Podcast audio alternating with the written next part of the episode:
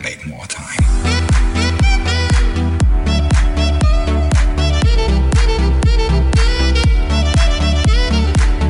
Halo Sobat Unala, kali ini aku mau bagi informasi di program Unala Info.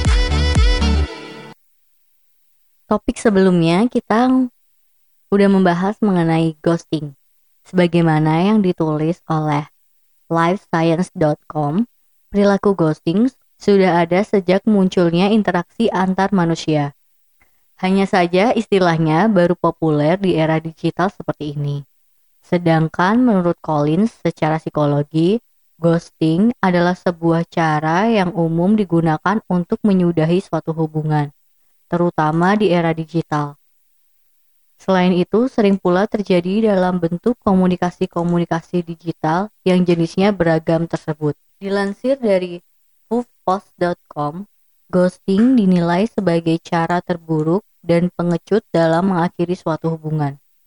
Perilaku ini sering menimbulkan pertentangan-pertentangan dari banyak kalangan, sebab memiliki efek atau dampak yang tidak ringan dan tidak mudah bagi si korban.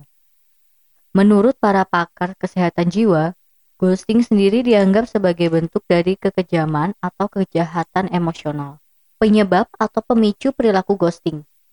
Menurut Phila Hauer, penulis buku Think Forward to Thrive, How to Use the Mind's power of anticipation of transit your past and transform your life.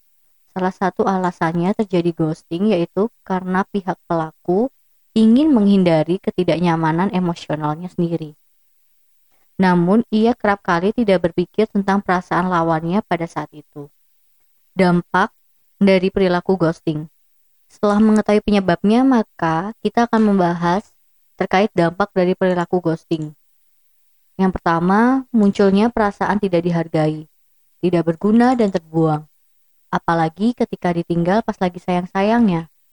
Hal ini juga bisa memicu banyak hal, terutama rasa sakit pada bagian otak sebagaimana sakit pada bagian fisik. Yang kedua, tindakan menyalahkan diri sendiri akibat hilangnya rasa kepercayaan diri. Hal ini terjadi karena si korban tidak tahu alasan ia ditinggalkan. Selain itu, ia pun akan terus-menerus mencari jawaban yang tak kunjung ditemui. Yang ketiga, tekanan psikologis. Luka batin pasti ada ya, dan itu tidak menutup kemungkinan akan membekas. Walaupun bisa hilang secara perlahan dan butuh waktu yang tidak sebentar pula. Nah, sekian dulu ya penjelasan dari Unala Info. Masih ada satu ulasan lagi yang berkaitan dengan ghosting. Sampai jumpa.